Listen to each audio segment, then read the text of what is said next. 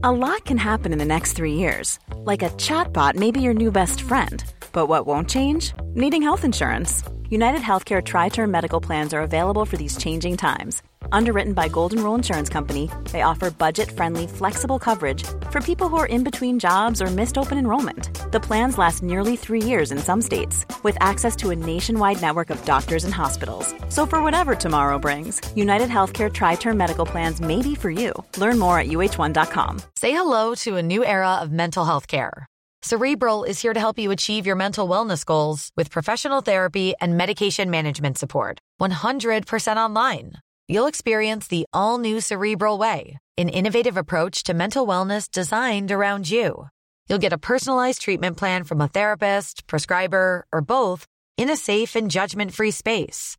Your cerebral therapist or prescriber will outline a customized plan with clear milestones along the way so you can get to feeling your best. With Cerebral, you're not alone in your mental health journey. We're here to empower you to live a fulfilling life. So take that first step towards a brighter future and sign up today at cerebral.com slash podcast and use code ACasts to get 15% off your first month. Offer only valid on monthly plans. Other exclusions may apply. Offer ends July 31st, 2024. See site for details.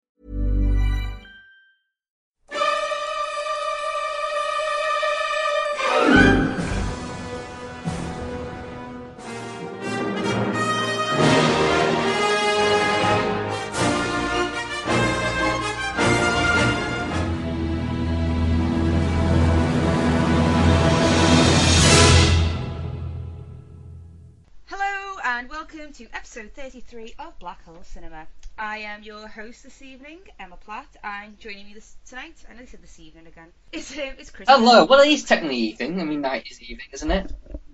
I know, I just said it too many times and it sounded. Oh yeah. It's like allow myself to introduce uh, myself. It's pretty much, yeah. Um, so, as usual, we're going to do our movie news and we might sing the movie news song again, which we'll just make up the spot as there, there was a there was a movie news song. Yeah, you were on last time with me and Chris Haig, and we were all just going movie news, movie news, movie news. Oh yeah, I was gonna say. Is it well? Uh, uh, That's, that's the song apparently. It is now. you know what? My, I was gonna. I was, thinking about making one up, and that's exactly what it sounded like. That's officially the movie news song. um, after our movie news, tonight we will be reviewing Ant-Man, Marvel's latest offering, starring Paul Rudd. And then it's the UK box office, which I always fuck up. And then, Chris, you have seen The Gallows? Yeah, and I've seen Selfless as well. So Oh, awesome. Awesome. See, we know how to do our jobs. And then it'll be time for Dead Meat again. And this week we are talking the dead Kill. meat. Sorry. Dead Meat. I'm going to have to do a Dead Meat song, aren't I, as well? Dead, Meat, dead meat, dead meat, dead meat. There you are. That's too jolly. Every time I think of theme music, I just think of the X uh, X Files song in my head. But I'll have to, yeah, we'll just go dead meat man all over it. And then that'll be it. This is going well so far, as always. Right, movie news, movie news, movie news, movie news, movie news. Um, so Comic Con wrapped up last Sunday, and I know it's been talked about and everything, but we got an official release of the Suicide Squad trailer. For those of you who don't know, Jared Leto will be playing the new Joker, and we've got like Will Smith in it and Margot Robbie's Harley Quinn, and it's kind of like an anti-Avengers. Suicide Squad are going to come save the world. So the trailer was released, and it's all dark and brooding because that's kind of what DC want to go for. To like, they want to set themselves apart from Marvel.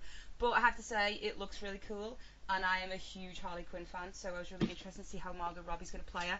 Um, and she just seems a mental bitch, which I'm perfectly happy She's with. pretty much perfect casting, I think.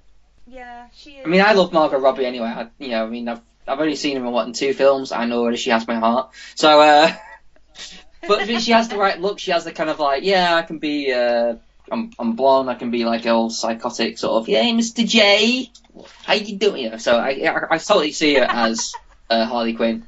You know, it, it, again, it's what it does. I do like David. Yeah, I think I like Fury. I liked uh, um, even to uh, even Sabotage, which wasn't very good, I know, but I still kind of enjoyed. I, I, I do kind of like I do kind of like his side film, so I think it could be fun. I still have reservations about Joker though. Still, I'm still not sold on it. I know, I know a lot of people are now going, "Oh yes, bring it," but to me, it looks exactly like like how it was when they first had that released that first picture, and I thought it just looks like Marilyn Manson playing doing cosplay. That's exactly what it looks like to me. I think they kind of want to capitalise though on the fact that Jared Leto's, you know, he's in that band, isn't he? What it's Yeah. Second to Mars. I think they want to do. I think it's good that every kind of film or TV show that Joker's been in, it's kind of almost been like a different version of Joker. You Mm. know what I mean? Like he's like this is like the rock star Joker, and you could say Mark Hamill's voice is like the true Joker, and then Heath Ledger's is like the hobo Joker. Do you know what I mean? So it's good that they're almost creating a different type of Joker each time. It'd be interesting to see how it works and how it ties into Batman versus Superman because I noticed when I watched the two trailers, it seemed that there was a very. I mean, I know you can see Batman allegedly in this trailer, whether it's really Batman or not. I mean, I know they saw that the Batmobile was on set, wasn't it? There was pictures Yeah. of the Batmobile on set and things like that.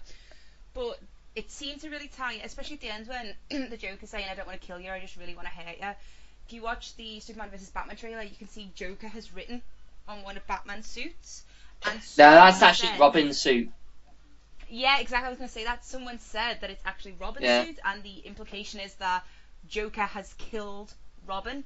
So it'd be really if you you could Well- see it like maybe Joker's talking to Batman, like why would I we kill you when I Do killed you you? know? We do know that she was in. Um, she was in Donnie Darko and uh, I forget her name. Is it Jena Malone or something like that? Uh, who's in Donnie Darko and She was in Sucker, Sucker Punch? Yeah, she's been cast as Yeah. Robin, but but, but that is like uh, one of the you know that's, that's the Robin in the Dark Knight uh, Returns, which is the thing that's that basically has like Superman and Batman fight. You know, so that that's that's one of the biggest influence. So you know, and there are many Robins. So I I would I would I would say that this is kind of like one of like Joker is obviously he's killed a Robin, which he has done.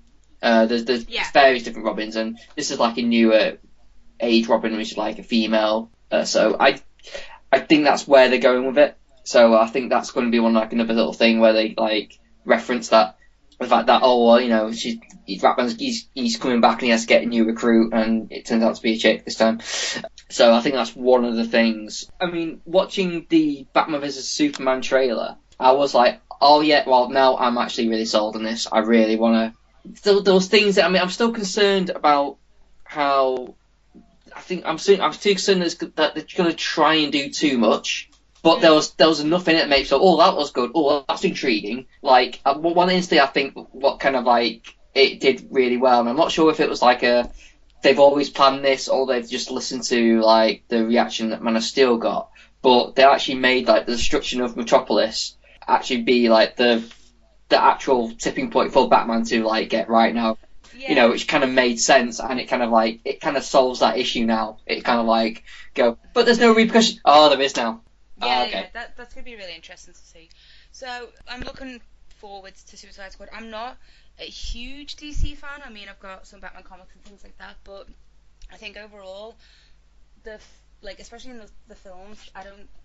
I, like, I enjoyed Batman Begins and I really liked Dark Knight. I wasn't too impressed with Dark Knight Rises, and Man of Steel was okay. So DC films really haven't grabbed me the way Marvel has. So it will be interesting to see. Speaking of superheroes, still, the final Fantastic Four trailer was released this week as well, and I think I'm possibly the only person who's really looking forward to this.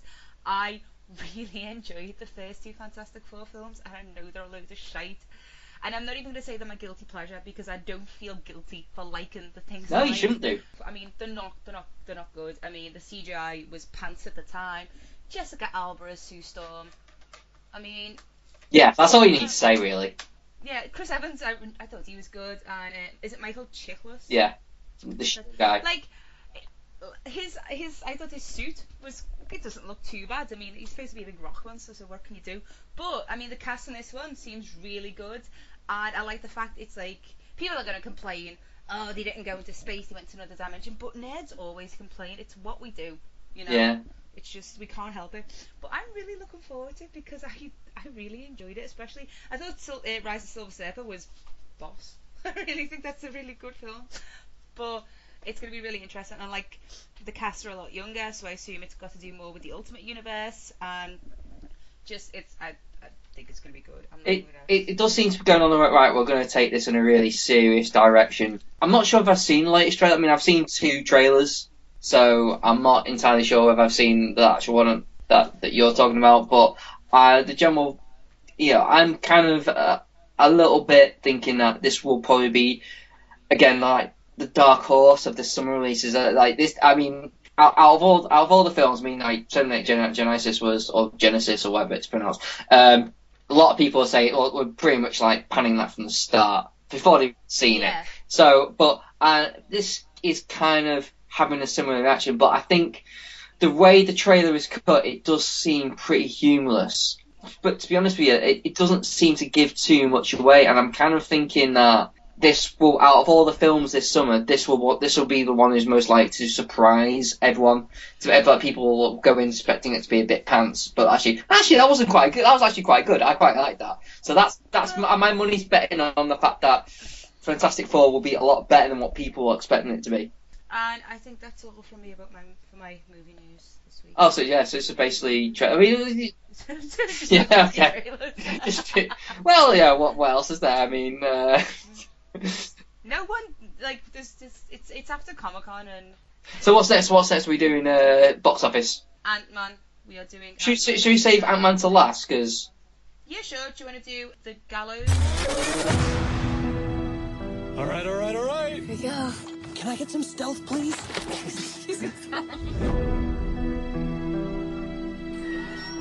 yeah, this place is super creepy at night. All right, here's the stage. Let's do what we came here for. For you, sir. Who the hell would be in here right now? Hello?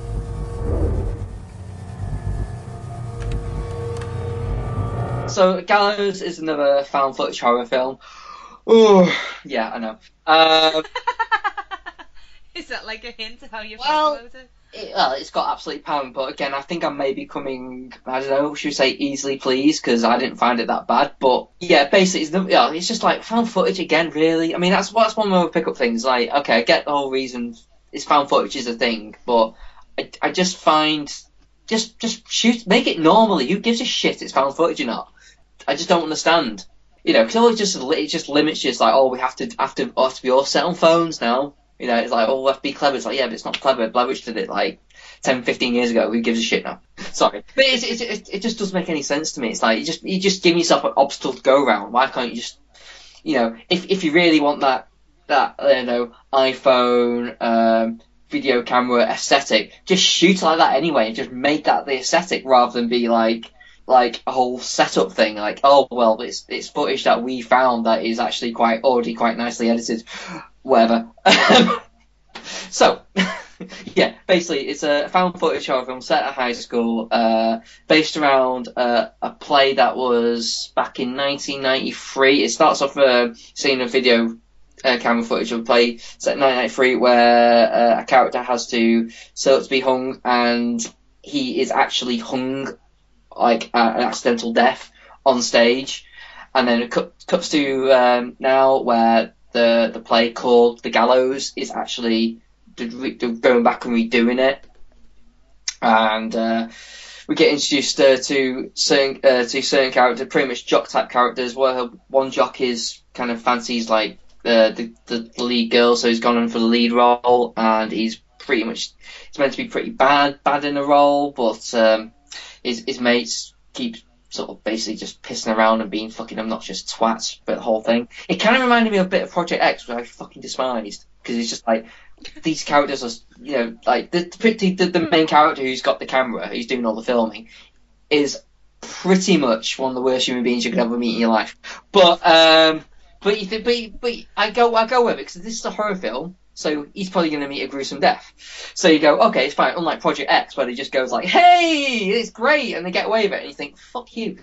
So, basically, it comes it comes up with the idea. It's like, actually, no. Why don't why don't why don't we break in and destroy the set? Because you know that's a nice thing to do.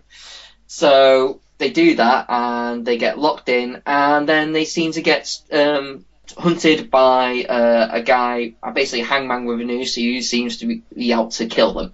And it's pretty dumb. It has its dumb. It it, it kind of wants to have a cake cake and eat it. I mean, uh, part of it's filmed on like actual iPhones.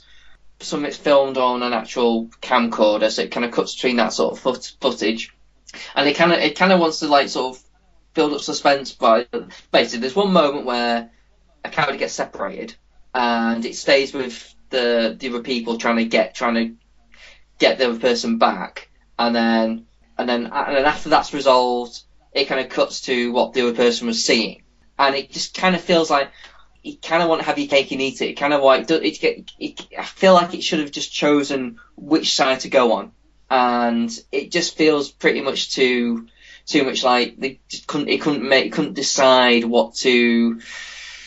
It couldn't decide between the two. Couldn't it kind of it kind of thought okay. I, I like like the idea of doing that, but also I also want the viewers to see this, you know. So on that level, I felt like, well, okay, it doesn't really hold weight, but you know, I I I enjoyed it. It it had enough tense moments, had a couple of jump scares in it, but it has pretty much its last scene is pretty much pointless and is so fucking dumb and silly. It almost ruins it.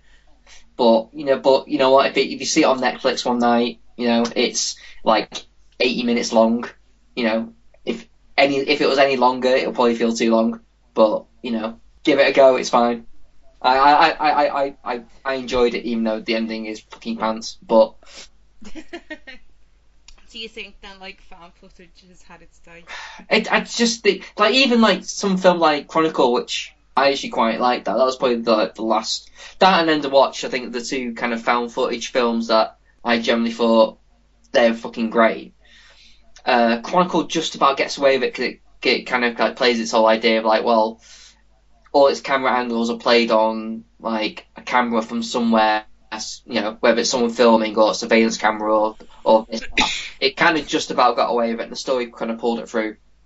And and End of Watch, I just felt they don't. It's, it, again, it kind of leads to myself. I really liked End of Watch, but the whole thing with Jake Gyllenhaal setting up like, oh, I'm going to film everything, just feels like, what's the point in that shit? Just just film it like as it is, as as you know, as the film does. Just don't make up excuses of like why the camera has to be there. It's like it's a film. We know where camera has to be there to shoot things, you know. So just just have it as a normal film because at the end of the day, just building up other things. But even though I've really liked End of Watch anyway, so but that's what I think found footage tends to do these days. It just it just just building up an obstacle course and a reason and a reason for a camera to be there, and and and and it always ends up cheating as well. You always end up like cutting away to some some other part. Think, well, who's filming that? Why is the camera working in that condition? Why, you know, it's it, it's just. I mean, I've, I've not seen half of them now. I mean, apparently, like there's a ton of them that just cheat, and I just think, what's the point? Just if you want that aesthetic, just be a normal film, but just shoot it with an iPhone or shoot it with a camcorder. If you want that kind of natural on the scene aesthetic to it, rather than the, the glossiness of it. And that's another thing about the gallows as well. You know, for something that's like shot on ca- camera phones and and camcorders, it does look very glossy as well. So, you know, again, it wants a cake and eat it, I guess. But there you are. I think when they try and like force a reason why they're recording it. What's it? Me and my brother watched a Bigfoot one. Uh, I can't remember was called. Was that a recent one? Has that, has that been on Netflix or something? Or? It, it was on Sky Movies. It was on like Sky on Demand, and I can't for the life of me remember what it was called. And it was a guy going to make a documentary about Bigfoot with his girlfriend, and I, so you can kind of understand why they had the camera. But then they're recording all the personal conversations, and I was like, well, if you're Yeah. making a documentary about Bigfoot, why would you record that? I think its place is definitely really in the kind of horror genre. You, I don't think you could make much of a an action film through found footage because then you're gonna waste all your money on these effects that you're not gonna see properly because it's supposed to be shot through like a camera phone and stuff like that. But it was it's I think it's got a bit more life left in it personally, but I think over the next two or three years it'll start maybe peeling out a little bit. I don't know. Well, it's like it's lasted quite a bit though, isn't it? It's gone. It- It really has, considering like Blair Witch was like 1999 now, so you're talking, 50, like you said, 15 years. So, and you also saw Selfie. You've built an empire from the ground up. Mr. Hale, it's an honor. The man who built New York. People will insist that your buildings make you immortal. Now, as you slip away, do you feel immortal? We offer humanity's greatest minds more time to fulfill their potential. designed to offer you the very best of the human experience. It's alive. An empty vessel. If we do this, there's no turning back. Your old life is over. Yeah, which again was another, was another film that got panned, but I kind of enjoyed it. Um, yeah, basically Ryan Reynolds play. Well, no, actually no. Let's start off right away. Ben Kingsley. Sir Ben Kingsley. Ben Kingsley. Ben Kingsley.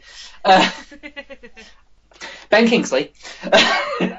he, he, he plays a big wealthy businessman who is uh, dying. Who is dying. He's got um, a strange daughter who doesn't want, doesn't wants nothing to do with him, and he basically strikes a deal with uh, Matthew Goode, who, uh, who who gives him well, basically, I can give you a new body essentially, and you can have a new life. And he goes, okay, fine. And that new body is Ryan Ren- is Ryan Reynolds, and th- things turn out he's, he's actually you know quite enjoying it. Gets used to it. Starts having vivid dreams of like he's not quite sure about whether the what's going on, whether it's sort of old memories or just or just random dreams popping in. But um, it what, what it turns out that uh, the body isn't actually cloned like he thought it was. It is in fact someone else who someone else who's had a previous life, and he goes on to find answers. And then uh, the film actually, to my surprise, turned into an action film, um, which I thought it was going to be. I thought it was going to be like like one of these like kind of sci-fi kind of drama type things, like uh, Limit, Limitless or something like that. But it actually turns out turns out to be kind of what if we did limit, uh, Limitless, but then decided, oh no, we're going to do like a like a few action scenes thrown in. And you know, me being a bit of an action nerd, I kind of liked that. I was like, yes, sign me up for that. And I kind of, I, I, I, I, did. I kind of enjoyed it. It, it could have been shorter, I think. Uh, you know, there, there, were, there were, a few issues, but you know, I, Ryan Reynolds kicking ass, and uh, you know, playing with a few interesting ideas, and Matthew Goode being a little bit, bit creepy and a bit nerdy. You know, I was absolutely fine. You know, I, I like I like the ideas. I like the ideas how those uh, those um the main basically the main henchman uh, like keeps coming back but in different bodies because he, he, he gets keeps getting like pretty much like mor- mortally wounded. Then like just then then they obviously just put him into a new body. It's like I kind of like I kind of like that idea. So um, yeah, there was uh, there, was something to enjoy. Again, I think it's uh, yeah it's a good freestyle film for me. But then others hated it, so what do I know? I like I like Terminator Genisys, so there you go. I like Terminator Genisys. I know. Well, you know, we're right, but obviously, but Well, that's why we're on a podcast and the other people are. oh, every week I think I'm going to say something stupid and get a load of shit on Twitter, and I never do. I'm obviously not being offensive enough. we can we can try. We can. God, no. So, so this is just out. So, two okay if they're on Netflix kind of films. Basically, I mean, I, I yeah, I mean, I do have to acknowledge that I've I've read a lot of people have not liked certain things, but I do think both films have something to enjoy in them. You know, uh, yeah, so Gallows has, I thought had had some quite tense moments and some genuine shot, even though ha- it has issues. But it's 80 minutes, so who gives a fuck, you know? And I mean, it, it, I mean, I mean, at an age where most most things are like two uh, like two hours or over that, you know, it's 90. I always appreciate when a film is 90 minutes or you know, 80 minutes. So you know, it it, it knows when to get the fuck out, but you know, it it it does have some dumb moments. You know, Limitless could have been fleshed out a lot more, but I I Did you say Limitless? selfless. Sorry, because I, I used Limitless as a, as a reference point, so Yeah, you did. so that's kind of like I thought it was going to be like that, but it was it turned out to be actually be an action film, which kind pleasantly surprised me. But um, yeah, yeah, I I, kind I, I did kind of like that. It was directed by the guy who did The Cell, uh, Selfless. God, that's a film I haven't thought about. Yeah. Um, he did um that uh, Mirror Mirror as well, and uh, Oh yeah. yeah, the film that wasn't quite as good as Snow White and the Huntsman, and Mm, uh, yeah, it was. and we all know how good that film was. So, two solid recommendations. Yeah, kind of like Sort of two like yeah, why not? Kind of Yeah, being generous this week. Yeah. right, box office. This week, number 10, Song of the Sea, which looks just so beautiful. I've seen saw the trailer for it a couple of times, and it just looks so whimsical and calming and soothing, and I might actually might go see this. It took seventy two thousand on its first week, and it, it I first I thought it was like Studio Ghibli because it's kind of got a very similar vibe, but it just looks beautiful. It really does. So if you don't want to take your kids to see Minions, try Minions. check Song of the Sea. Uh, fucking Minions. Um, ah. number nine. I can't. I just. I can't. They're fucking everywhere. And my son has got like so much minion stuff, and it's driving me insane. Goddamn kids. Number nine is Love and Mercy, which took 105,000 in its first week, also, which I've heard absolutely nothing about. So Yeah, I've I've heard good thing. I mean, I've not seen it myself, but I think I've known, I've known like a couple of people who've seen it and said that it's been really good. So yeah, I, I, I was. I, I think I missed. I think I missed my chance to see it in cinema, but um, I will. I will definitely check it out at some point. Number eight is Spy, which has taken almost 10 million to date, and I actually caught up with this um, earlier on the week and really enjoyed it. Tad too long. Definitely, Um, definitely. but Like two hours should not be. It's not. It's Yeah. ninety minutes. Should have half an hour taken out. I thought my like Jason Statham was my favorite thing. Of in course, this film. Jason's- favorite part in, in any film, quite frankly. he's just when he's talking about you know my girlfriend died because she got she fell out of a plane and got hit by another plane and I reattached my arm with my other arm and I was on a car on fire and I was like I love you. I I'm on a fucking lake. Until Melissa McCarthy just started mouthing off at Rose Byrne, I didn't enjoy it as much. Like when she turned into kind of like her bridesmaid character. Where, where, where basically she's like, oh, I'm I'm someone confident and all this stuff. but I, I really enjoyed it, so I'm glad to see that's done quite well. Uh, number seven is Empire Strikes Back, which was Again, seriously? hmm Two million so far, six weeks on release, so it's looking good for the new Star Wars film in December anyway. Consider and Empire, everyone says Empire is like the best one. And then at number six is Amy, the Amy Winehouse documentary, which has taken just over a million. Um, a lot of people I know on Facebook have seen this and said it's quite like it's quite heartbreaking and it's very emotional. However, Amy Winehouse's dad is apparently portrayed in a really bad light, so he's got a huge problem with it. But isn't that's always the best documentaries when someone gets pissed off after it's come out? You know, it's probably really good. I might actually see if I can catch. Probably because they portrayed it as the truth. It's like, I mean, like, I mean, the thing is, he's probably got he's probably got pissed off because he's like been portrayed as as a parent who basically just like exploited her daughter for money, basically, or just like or just like pushed her daughter further in the, in the limelight so she can make more money. And Yeah, it's I- like, you know, I was like, well, oh, I'm pissed off. Like, well, yeah, but it kind of happened though, didn't it? So. Yeah, I've, I've heard um, basically a lot of people say that that's exactly how he's portrayed as a man who ignored his daughter's needs to basically keep getting what he wanted.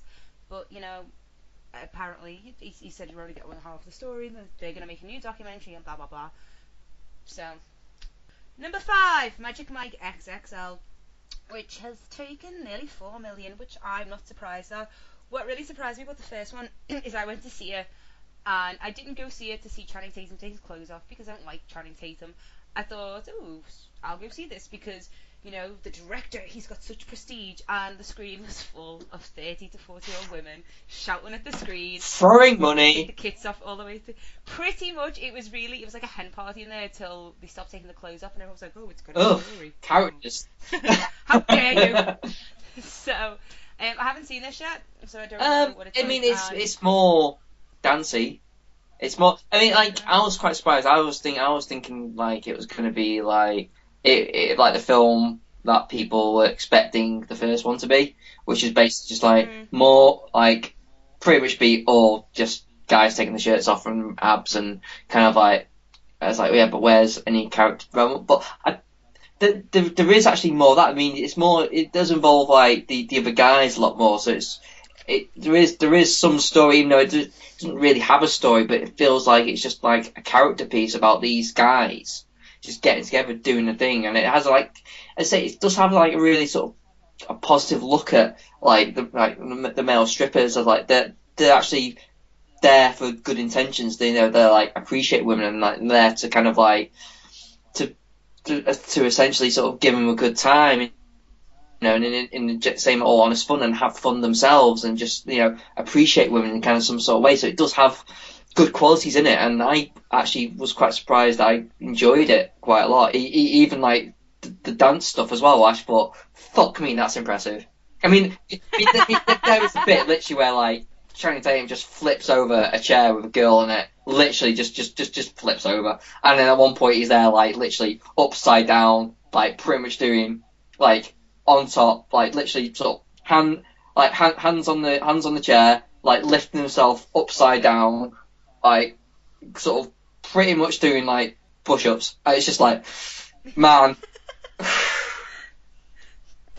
Did you want to stand up, just give him like a slow clap, just like bravo? I just, I, I, I, I just sat there thinking that you know, it's, it's, it's the, the, the, the, there's few like immortals that walk the earth, and there's a one, one of them is The Rock, obviously. Yeah, Obviously. but I like Channing. I mean, you know, he, he he's got it all, isn't he? Really, he's just handsome. He's he's got he's got his body to die for, and to top off, he comes across as such a nice, genuine guy, the bastard. So uh, I was about to say that. he's like, oh god. So God damn you, Channing Tatum. How Yeah. are you? Number four is my Chris's favourite, Terminator yeah. Genisys, taking over seven million. It's not that It is, bad. it is. I mean, like, I mean, I did a podcast with it. This week, which I've yet to post, and I, I, I'm surprised, surprised, I was the only one saying, yeah, but come on, it was fun though. Uh, and I mean, the, fair, a lot of people's are, like, the arguments are valid. It is, yeah, yes, yes, it's fucking stupid. It makes no fucking sense. Yes, yes, you could say that Jai Courtney's miscast. Yes, yeah, all, all these things. But end of the day, I, you know, I, I had fun. It was pacey. I had good action scenes. Yeah, I did, it did some cool shit. I don't know. Well, yeah, whatever. Yeah, I agree with that. Do you know who Jai Courtney reminds me of? Ron Perlman. Really? I imagine. I not in the way he acts, in his face. I think he's. What, you think he's going to have some massive accident or something? That... No, he just reminds me of Ron Perlman. okay. I just, I was looking at him thinking, you remind me of someone, but that's who reminds me of. No, I agree. It, it definitely has some interesting ideas and things like that, and I thought it was going to be really awful, and I did not want to see it, and I was really pleasantly Yeah. surprised. So, we give it a thumbs up. I, I, I'd certainly give it a thumbs up, definitely. Number three, Jurassic World, taking over 57 million. Once again, I really enjoyed it. Some people really fucking hated it. Whatever. Action. It's got Got dinosaurs. dinosaurs. Chris Pratt, there you are. If you are easily pleased like me, go see it. Very good. Really enjoyed it. Uh, Ted 2, three over three and a half million in its first week. Nah, I'm not. I haven't seen it. Not really You're not a. Family Guy, Seth MacFarlane fan, or... Do you know what? I Family Guy and American Dad are those shows that I will if I don't know what to watch on Netflix or I'm reading a book or something like that, I'll stick it on in the background and I can just watch on a loop. And I, Ted the first Ted film was okay, but I'm just not really and I quite like Marky Mark. And I'm gonna I do. Honestly, I just like, yeah, it's Marky. Yeah. So, but I don't know. There's just something about. I probably will see it, but I won't see it in the pictures. I'll probably see it when it comes out in DVD. Again, I think Sky. the problem is, and it's the same thing with Ted 2. I mean, I mean, um, with the first Ted, Ted 2. I mean, Ted 2 is a bit more. It feels very much like a Family Guy episode more than like Ted was, or what, or what the in the West kind of thing they did. Oh, Yeah, that's the one. Um, you know, it does feel a lot more Family but again, it's the same problem with that was with the first step and and let's start Million Days Down the West. It's like Stephen MacFarlane does not know how to write a film script. He, he he he knows how to make jokes, and yes, they are offensive, and yes, they are they are depending on your taste. But he does not. You know, it's like it, they just go on. There's no real actual story structure, and that that's his main problem. If he if he made a, a solid story structure that was about 90 minutes, it would work a heck of a lot better. Ted would have worked a heck of a lot better if it had that. If it was 90 minutes and had a solid, solid narr- narrative to follow. You can still have all these like random little jokes in that that make the film funny, but it needs to be. You need to keep, you need to keep it 90 minutes. You need to be on point.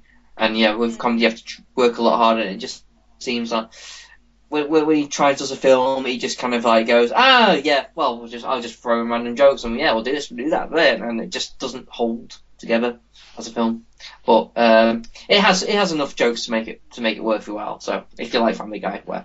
Uh, and number one, no surprise, is Minions. 27 million. Banana! Uh, I I assume this is going to be number one next week as well. I don't think Ant Man will Really? be number one. I don't. I just and A lot can happen in three years, like a chatbot may be your new best friend. But what won't change? Needing health insurance. United Healthcare Tri Term Medical Plans, underwritten by Golden Rule Insurance Company, offer flexible, budget friendly coverage that lasts nearly three years in some states. Learn more at uh1.com. Say hello to a new era of mental health care. Cerebral is here to help you achieve your mental wellness goals with professional therapy and medication management support. 100% online. You'll experience the all new Cerebral Way, an innovative approach to mental wellness designed around you. You'll get a personalized treatment plan from a therapist, prescriber, or both in a safe and judgment free space. Your cerebral therapist or prescriber will outline a customized plan with clear milestones along the way so you can get to feeling your best. With Cerebral, you're not alone in your mental health journey. We're here to empower you to live a fulfilling life. So take that first step towards a brighter future and sign up today at cerebral.com slash podcast and use code ACAST to get 15% off your first month. Offer only valid on monthly plans. Other exclusions may apply. Offer ends July 31st, 2024. See site for details. As a person with a very deep voice, I'm hired all the time for advertising campaigns. But a deep voice doesn't sell B2B, and advertising on the wrong platform doesn't sell B2B either. That's why if you're a B2B marketer, you should use LinkedIn ads. LinkedIn has the targeting capabilities to help you reach the world's largest professional audience. That's right, over 70 million decision makers all in one place. All the big wigs, then medium wigs, also small wigs who are on the path to becoming big wigs. Okay, that's enough about wigs. LinkedIn ads allows you to focus on getting your B2B message to the right people. So, does that mean you should use ads on LinkedIn instead of hiring me, the man with the deepest voice in the world? Yes, yes, it does. Get started today and see why LinkedIn is the place to be to be. We'll even give you a $100 credit on your next campaign. Go to linkedin.com slash results to claim your credit. That's linkedin.com slash results. Terms and conditions apply. I think all the kids are off, and uh, I. Yeah, but things I on said Marvel it last does sell, and it's you know, Apple Yeah, getting a lot of it, it does.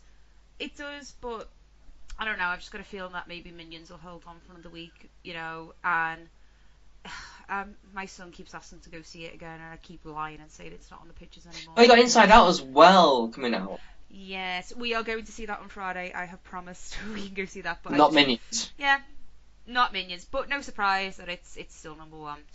Anyway, wrapping that up, let's talk some Marvel films. Marvel. Ant Man. Marvel. Marvel. Marvel. Imagine a soldier the size of an insect. The ultimate secret weapon. If you give godlike powers to everyone, it's going to be chaos. So how do we stop him? By knowing I. Scott, I've been watching you for a while. You're different. And I believe everyone deserves a shot at redemption. Do you? Absolutely. My days of breaking into places and stealing stuff are over. What do you want me to do? I want you to break into a place and steal some stuff. Makes sense. Ant Man. I've been asked to say this. What is this? A film for ants? There you go, Abbo. I hope you're happy now.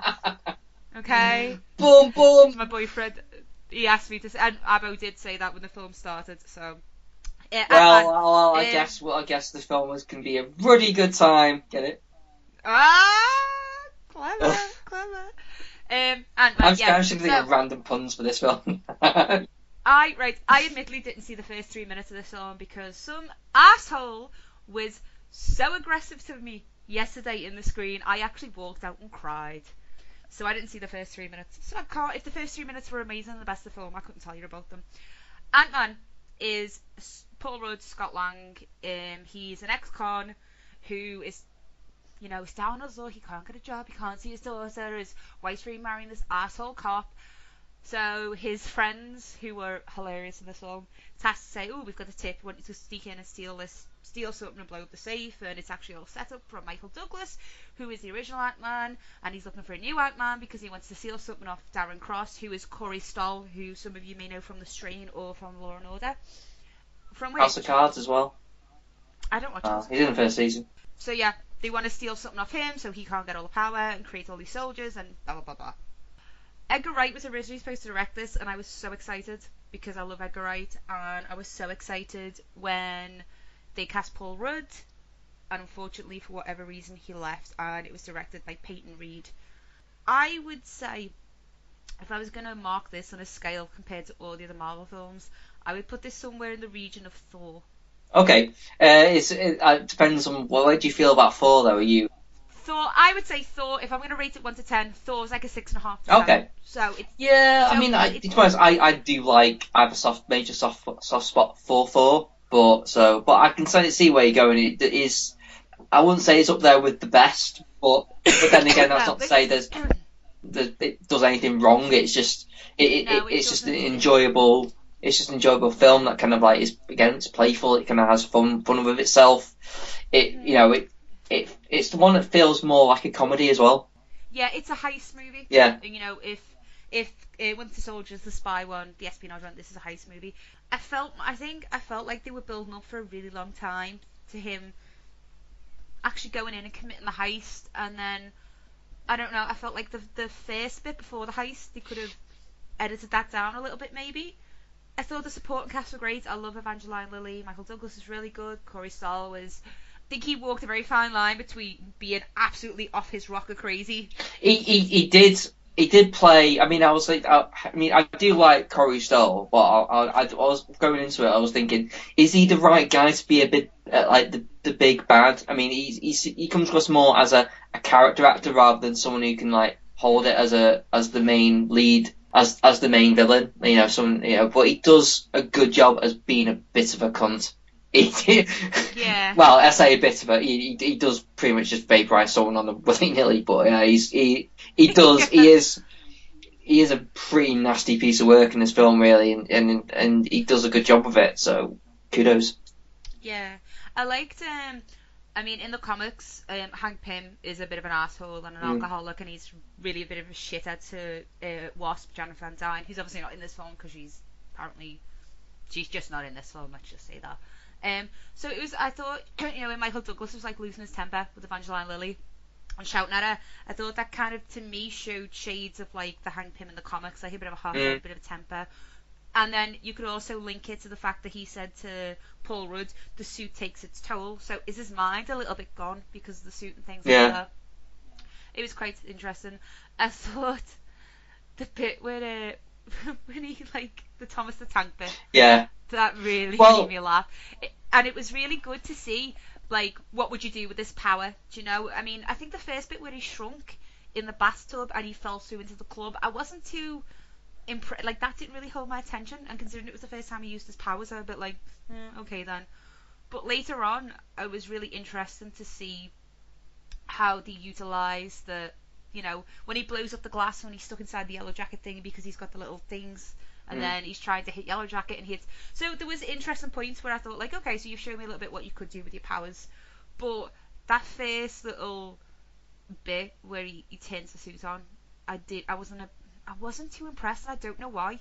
I can't really put my finger on why that bit didn't just grab me so much. Did, was it? Didn't it just feel like underwhelmed? Like it wasn't like oh, like you thought oh this is rubbish. It just felt like a bit.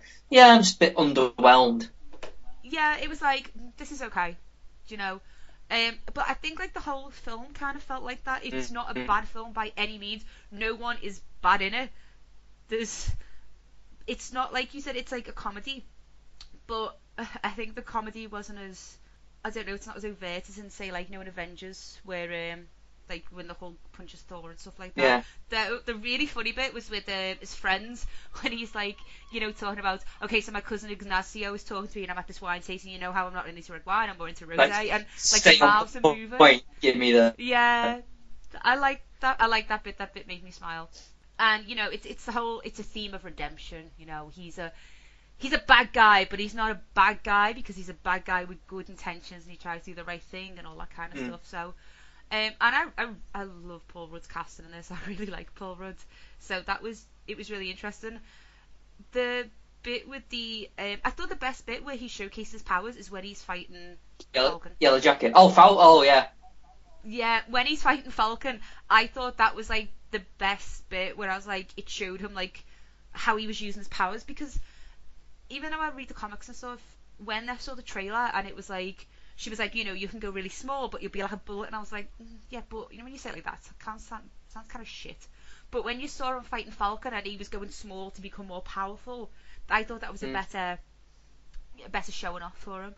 Yeah, I enjoyed it. You could, I can kind of thought you could see what was going to happen in the end. Well, it's like it's, it's the first film as well. It's like you know, it's Yeah. the, it's a similar sort of form. It's like you, guy, a guy starts off. He's like you know he's he's whoever he, he's this guy. He, he, he, he, gets this he gets the power. He he learns how to use his power. He he finds out reason for using using the power for good. He defeats the bad guy. Credits. the bit where he's talking about like the reactor and you'll shrink between the atoms and you'll just you know bad things can happen that was I think you know it was a bit like okay take this and put this in the back of your mind and save it for a bit Mm. later because you're going to need to know that information also the, the extra credit scenes like I was a bit like did I wait for that because I thought the first one was fairly obvious and the second one I was a bit like meh Well, the second one, again. you can tell it wasn't actually shot by anyone who made Ant Man. It was it was made like Yeah. on set for Civil War probably, and and and I think it's it's it, uh, that was like the window for Ant Man to come into Civil War because it's like obviously Yeah. Falcon. Spoilers! oh, We are basically just spoiling the, the the last bit of the film, but basically it's like it's repeating what Michael Douglas says, like about like like Captain's like, oh, we need, oh, we, oh, we're gonna need. But, but also, it just like casually reveals, oh yeah, we found Bucky. just, just casually, know, like, like, oh yeah, you're the guy, guy, you're the guy we couldn't find before. Like we were talking about in uh, the last film, uh, Avengers, Avengers: Age of Ultron. Yeah, we, we, we can't, we, we, we can't, we can't find Bucky. Oh yeah, we found him. and it's like, it's cool it's all cool we got this just casually in a fucking in a fucking end credit sequence as well. Um, and it's like, and it's like, and he's like, I think I know a guy, and because it ends with the fact that old Falcon's looking for him as well. So it kind of like, yeah oh, he's like thinking, right, I think I might need someone who can do that sort of thing. So. Yeah, it's it's it's a nice way to say that they're gonna be he's gonna be like essentially in Avengers, and I suppose in a kind of way it, it feels like very confident the fact that because there was a lot of um, doubts about this. Since Edgar Wright dropped out. Yeah. That like this may be like the biggest risk Marvel took and this out out of the out of the films this could be the one that might just do one film and just just not bother doing anything else with. But they but then they kind of like firmly said no we're sticking with the you know the, Marvel thing. This is tied into what's other shit other shit's happening I mean it start I mean the first scene starts off with Hank Pym like kicking off about about something with Hayley Atwell and uh, sorry with Peggy Carter and um, Howard Stark, yeah, Mm. and and some other dude who's, who is uh, a baddie, so that's be a baddie. spoilers Well, you know, it, it, it's not really a spoiler because because because because Michael Douglas. By by the way, the, the the the special effects to make Michael Douglas young again looked really good. I mean, you can tell obviously it's been Yeah. computed as fuck, but you know, I still look pretty impressive considering. Mm. You know, considering that he punches him in the face, and you can tell he's a bit of a fucking dick. You can tell, like, right, well, you know, he's probably going to turn out to be a bit of a, a like a, a baddie of some descript. So, one of the things I went into watching the film was thinking because obviously Edgar Wright left the film from for should we say. Basically because he he, he did, it wasn't they wanted to change it into something that wasn't quite his vision.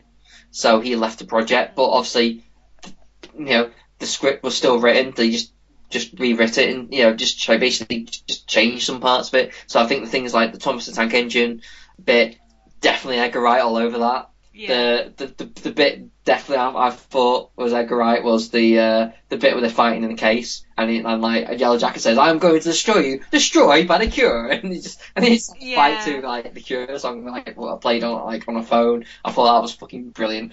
Um, but um, yeah I, I, I did I did go in wondering what was Edgar, Edgar Wright, Joe Cornish's influence on what wasn't, and how the film would have been different. Um, and I don't think it would have been that much different. And I think I could be wrong, but I think the the main reason why Edgar Wright left was the decision to put Falcon in it and have and make it that outcomes. I think he wanted his own film to a certain extent. I think that was the only part of the film that felt like, oh shit, this is a this is an Avengers film. They went full on, you know. So and I- and I- so I think that's probably why they left. He left as director. I don't know how did you, how did you feel? Like, did you feel the any Edgar Wright as Joe Joe Cornish's influence? I, I agree with like the Thomas Tank thing and definitely with the fighting in the briefcase, but I, I can't say I was looking too much for the their influences in it, um, because I kind of didn't want to go Yeah. in and be looking for Edgar Wright because I was I was you know when he left I was gutted because I would have Because to be honest, I don't think it'd be that much different. I, yeah, No, I, I, I, I don't really myself, but I knew Edgar Wright had been working on this for a really, really, really long time, so it was kind of sad that he Mm. didn't get to see it through. But like you said, I don't, I don't necessarily think it would be that much different. Um, the dry humour was there. Mm. I think that's quite the, the their staple. I mean, don't get me wrong. If someone said, "Actually, we've got an Edgar Wright cut of Ant Man," he actually finished it. So when he just came in and redid it, like I, I would say, all right then. But I don't think it would be that different. I mean, like like I said before, there's there's nothing Hmm. wrong with it, but at the same time, I kind of felt like something was missing, but I don't know what it was. It's a solid film in Hmm. every way, but th- I just feel like I don't know. I, d- I don't know. I can't really put it into words too well. I, I do know what you mean. It's just it's it. You want to say underwhelming, ain't quite underwhelmed, but there is just a hint of underwhelming. Like it's like it, it didn't. Yeah. It, it does its job. It, it just it just wasn't like oh it, it just make didn't make you go oh wow that was fucking ace. You went oh that was that was alright. Oh that was good. You know it, it's it's one of those films. It doesn't really do anything. It's nice to see Paul Rudd in a film that's doing not like some sort of wacky comedy or some sort of drama slash comedy. He's actually in a like a Marvel film. It's nice to see him in it, and he does does a good job. It's also nice to see Michael Douglas. I thought he he, he did a really really good job as essentially like the the second lead. You know, um, that's what I liked by those subtle little like things like the opening scene with Scott Lang's in, in a fight. and It turns out it's actually not a fight. It's like a it, it it's like a rite of passage for leaving. Oh, I see. I, I didn't see that bit. Oh, okay, yeah. He was he was back in his friend's flat. Yeah, those, those, those, Um, those, those little sort of things that kind of make you think like that was like, oh, that's like it was something that turned out to be something else. That was kind of like, there was, there was loads of little things like that, and uh, and there was certain little things like like the you know the, the typical stereotypical like kiss of between like the hero and the girl. Oh, And, you know, I liked how that that was handled because it kind of it, it kind of just doesn't do it the old school like oh god they're gonna kiss now. It was kind of like a caught on the act kind of thing rather more than anything. It's like oh oh right well we just like you almost want to go hang on hang on did I just miss something? But it, I but afterwards I was like I kind of like that. I it just yeah avoided all the cheese and just made it funny. So um, yeah I I yeah it's it's a good solid entry. Uh, I I would look forward to see what they do with him in the Avengers films uh, and possibly a sequel. So yeah, Definitely. And I think the next Marvel film now is Civil War, isn't it? That's the next one. it's Civil War, which you know. It's a big one. I mean, um, It's it is. It's a I big. mean, it's pretty much Avengers three. I was about to say it's it's pretty much. It's, Avengers it's film, missing four. That's about it. Yeah, looking forward to that. So we'll see. We'll see where Marvel takes it next. Now, ladies and gentlemen, we're talking some dead meat. Dead meat, dead meat, dead meat. Dead meat. Dead meat. I'm not doing my my big introduction like last week because, quite frankly, I haven't written anything down. This week, Imagine if you will. Uh, no. Imagine if you will, a dark alleyway. I don't know, some shit like that. Imagine I just. You're in heels and you see. Go on, you can do it. What's that behind you? You turn around and there's a man. What's that covering his face? Is it a mask? You start to walk faster and faster, and he's got a knife, and then shit happens, and now you're dead meat. There we go. and, and then you try to run and you fall over because you're wearing heels, so they mention. you stupid. Have you had sex tonight? Mm, that's why you're getting stabbed. That's why you're getting stabbed. It's basically on Final drugs. So, Final Girl theory. Final Girl theory comes from Carol J. Clover and her 1987 article, Her Body Himself, which basically says that the women who, well, sorry, the girls who survive slasher films do so because they have a certain set of physical and mental characteristics. Now, you're probably going to recognize these because seriously, they've been used over and over again ever since the early 70s. They are, and, and I'd like to point out that she doesn't have to possess all of these characteristics, these are just the main ones. A unisex name, a bookish and shy personality, an awareness of the threat before other characters, she is watchful to the point of paranoia. Handiness or some sort of mechanical skill set, boyish, in no way overtly feminine, and most importantly, virginal. So for Clover, the ultimate final girl who really fits this is Laurie Strode from Halloween, played by Jamie Lee Curtis. Um, she writes extensively about Laurie Strode. I'd like to point out as well that Carol Clover's theory does also talk about men, um, but I'm going to save that for another time and do another. Yeah, she talks about Laurie Strode and how Laurie Strode is, is all these things. You know, she's her friends go out and have sex and are partying, and Laurie just stays with the kids and she's doing her homework and she picks out scenes to show how smart Laurie is. For example, the bit where she's in school and she's looking out the window and she sees Michael Myers, and even though she's not really concentrating on the lesson, when the teacher calls upon her, she can still answer it. So, Laurie is yeah, she's the number one. There's no she talks briefly about boys, but there's no really boys in her life. When Michael comes for Laurie Strode, and when the monster or the slasher comes for all the final girls, their defense must move from passive to active. They're the ones who notice that not only are their friends dying, but there is there is someone out there coming for them. The final girl will usually try and present this to a figure of authority, but they are always ignored because it's very important in the final girl theory that the girls are on their own. There is no authority figure to help them. There is no parent to save them. It, it's like a it's a rite of passage, uh, growing up from a girl to a woman, but the the initiation is to survive this this killer. Well, it's, it's kind of like how um, sorry interjecting, but it's kind of it's it's kind of like just natural storytelling. So so like the the, the lead character who would survive would be the one who's kind of like, hey, what the fuck's going on? Whether it's a, a boy or a girl, so it's, it's it's a natural thing, and plus it will devalue their story if like they go like, officer, officer, there's a guy killing me. Okay, bang, all right, killer's dead, sorted. Bye, everyone. Yeah, so, so it is. So I think I think those themes kind of blend in naturally. It's almost like um, a Beauty and the Beast kind of fairy tale, if you know what I mean. Because the killer is is always he's always he's virtually indestructible. He is very tall or very overweight or disfigured in some way, or even sometimes like Jason Voorhees, you know, he's got some sort of mental disability. In other words, he's outside the mm. norm. And it's once again, it's a, a theme we see in a lot of horror films. It's this outside attacking Yeah. normality. E- Either that or gets destroyed. away with it. I don't know if you see, oh, you probably have, but have you seen Black Christmas, the the, the original? Like that that that film kind of like the, the creepy thing about the thing is but the guy in it is is the phone calls, and it's like sounds he makes. It's just like oh that's just fucking that's just does not sound no right, but uh, because the guy they used looks like a fairly normal guy as well. So the idea of like uh, you don't really see his face, but like from what you can see, he doesn't look disfigured. Doesn't look like strange. He looks like a very regular looking guy, but in a black black jumper or whatever, you know. And for the idea of him doing all this all this shit as well as the phone calls, going, you know, really twisted kind of stuff, just just adds that extra eeriness to it. And the fact that he gets away with it, it's just a little bit. Huh. So even if like hmm. like Michael Myers or Jason Voorhees, that kind of indestructible killer things, like even if like yeah, they got away or they think he's dead, we know he's not. We know no, hmm. he's still out there somewhere. You know, it's and that's scary. It's like there's no getting away from that because Yeah. well, once you kill the the monster, it's like oh, well, something to be scared of anymore. Yeah, exactly. Carol Clover says as well that she she says that the female must take on male male characteristics in order to defeat the monster. So she must become more male.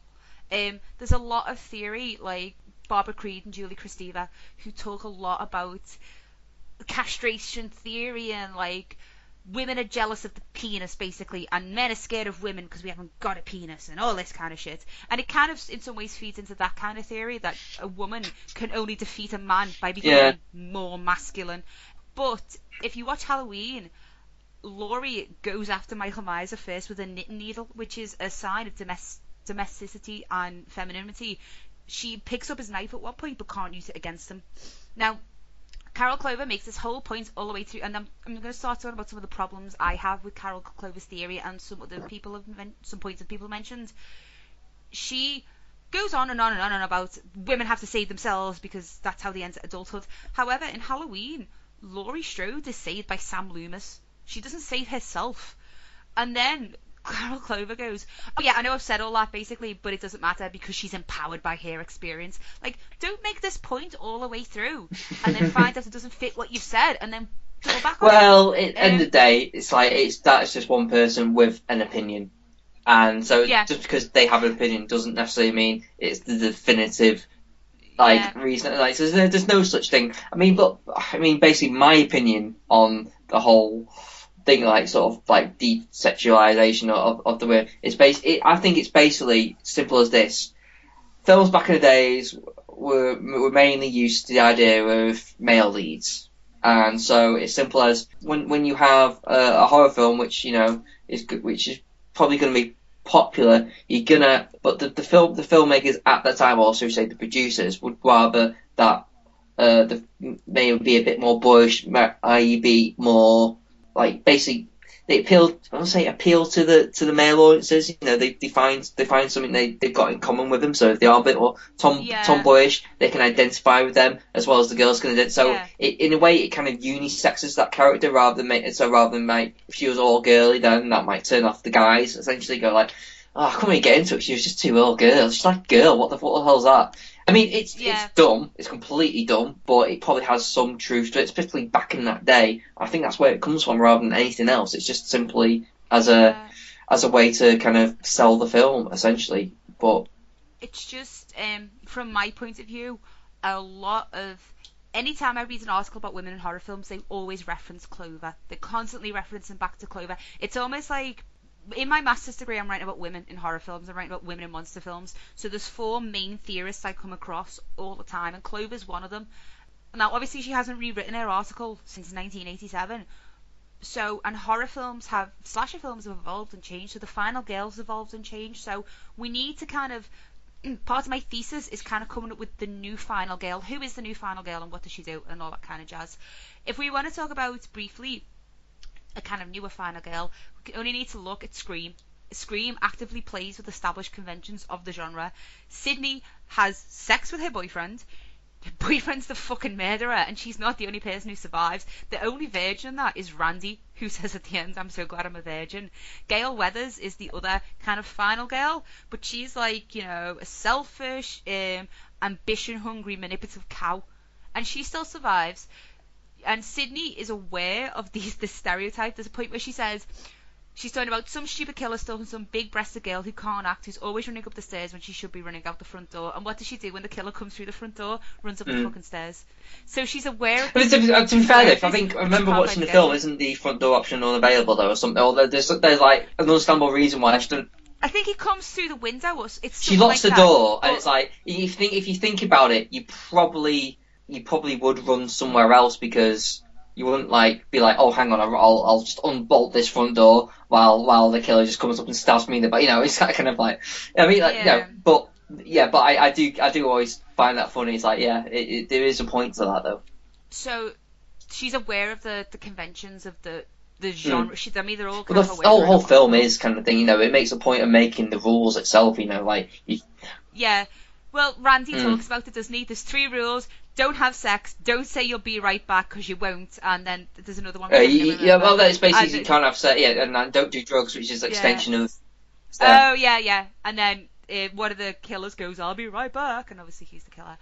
Um, one of the articles I read when it was talking about the new final girl was talking about the you know sex in the films. The article made, and I'll link the article on the blog post, which will be going up some point this week, just so people can read it and things like that, so people know I'm not ripping off someone. Is that it doesn't necessarily mean that you have to be virginal in these films to survive, but that sex has to be on your terms. Uh, Nancy in Nightmare on Elm Street's got a boyfriend. Doesn't necessarily mean that she's a virgin. Doesn't necessarily mean that she's not. But her relationship with her boyfriend is a lot more even than um, her friends oh, what's her name? Yeah, I mean, uh, Tina. yeah. Tina's relationship with Rod is a lot more. He's like the alpha male, so their relationship's more even. And the article says that it, you know, sex doesn't have to be a bad thing, you know, because there's been instances where the the killer, the final girl's been the killer, or the final girl has has died halfway through, and it's not the actual final girl. It could be that just you know, be true to yourself, otherwise there will be consequences. So it, it could be still a cautionary tale Mm. about sex, but not so much have sex and die. It could be much more, you know, if, if you would have Yeah. sex, that's fine. But but not every it, which is horror film has to reference that anyway, because otherwise it would just be like, oh right, so Virgin's going to be the the ones who's okay. You know, it's a lot more fresher to kind of turn that on its head. I mean, it's it's a bad film as I watched it not so long ago, but Cherry Falls plays with that convention. You know, it, it plays with like you know, oh no, the, the, this film where the virgins die. I mean, it doesn't like it, it completely sort of drops that that that theory anyway. But you know, it's, it loses sight of its convention. It's not that good a film. But you know, again, that's another example of a film playing with those ideas. You know, so you know, you, Yeah, but I mean, like I said, the the final girl theory, I mean, hasn't been it hasn't been updated since the Mm. eighties. I mean, people will obviously still be writing about it, but yeah, we do we do need a new a new final girl because it it's not it's not the same anymore. It's not like you know. I, I think parents are less likely to tell their, their daughters now if you have sex, bad things will happen to you. I think they are more likely to say, okay, you may want to have sex, but make sure you're protecting yourself. Make sure you're emotionally protected. I think that's much more of a modern Yeah. message than if you have sex, but you're gonna get pregnant and die because that's not necessarily the way of the world now. So yeah, it, it, it's an outdated theory, but it, like I said, it is still the basis of a lot of articles and things that people write. But I would like to see. I don't want to just see people arguing against why Carol Clover's wrong or why they disagree because I disagree with that to a certain extent. But I would like to see someone update it. What's the new final girl doing? Uh, How does she survive? You know, and, and why is it important that she survives? I mean, men men survive horror films these days. You know, it's it's not they're not always the bad guy, they're not always the killer, they're not always the asshole. You know, things have changed. So let's see a new updated theory for the for this century for this. I mean. I, I don't know. I think I mean we're, I think we're at the moment where it everyone just knows that's the norm. So generally they just do whatever they can to change that up or, or just add a different spin on it. Or I mean, the, the film that's screaming out, screaming out to me, it's not really that much different. But you're uh, you're next, which is basically that as like the the final girl on that is is pretty much she's a survivalist anyway. So she just knows how to kick ass, and that's what surprises them. They're expecting like you know, and it's like, oh, oh shit, she's actually quite tough, and she's, you know, she's resourceful and all this, all this kind of shit, you know. But, they, but they're all kind of, they all kind of play with like that, that convention anyway. So like, so say if me and you go to make a horror film, like a slasher film, with that kind of like final girl convention, well, we'll have that in our heads and we'll try and think, oh, what can we do to make that bit different? What can we do to make that interesting, or or what can we do to kind of make that like add a little bit of a spin on it, or or make or even make a joke of it or something, or anything, you know? Because you don't. Otherwise, if you just do the the basic like uh, horror girl conventions, it'll just become like, well, that's a bit boring, isn't it? You know. So I think I think now it's just. It, it, it, is changing, but now it's just kind of like I don't think there's a, there's a set formula anymore. I think it's just you know, it's just like well, well, we've got the basic setup that like is that's been signposted in Scream, you know, back in 95, 94, uh, was it 96? Sorry, yeah, 96. Nice. Even like back then. So now, so now we're just kind of like doing what we can to just play with that. So it's like we've we, we've got our basic conventions. Now we're just basically playing them and seeing what we can get away with, see what we can do differently. You know. So, yeah, that that pretty much wraps up Final Girl Theory. Um, like I said, there is a lot of a lot of feminist film theory is is is linked to basically it boils down to fear, and it's all down to male fear. Um, so yeah, that wraps up Dead Meat, and that wraps up the podcast this week. So as always, I would like to thank Chris. Oh, it's my pleasure. And you can tell people where to find Uh, you can find me, follow me on Twitter at Cinematronics, or um, you can uh, go on my website, which is www.cinematronics.co.uk, where you can actually, I've uploaded new podcast episodes. Believe it or not, I've got uh, one on Terminator Genisys to post, which I should have done ages ago, but uh, by the time this podcast releases, it'll probably be out. And um, yeah, look out for my Bond podcast And uh, look out, I should be on iTunes soon. So uh, watch this space. You can follow us at Black Hole. Oh my god, I forgot. I've just looked at it as well. Oh dear, Emma. Black Hole Cinema Online. Black Hole Online. And we're on Facebook as well. You can follow me on Twitter at Krishnace2 if you really want, but I'm not that interested. Ah. I'm not. And before we go, as always, I have to give some advice to you. If Red Riding Hood shows up with a bazooka and a bad attitude, chin the bitch. Bye!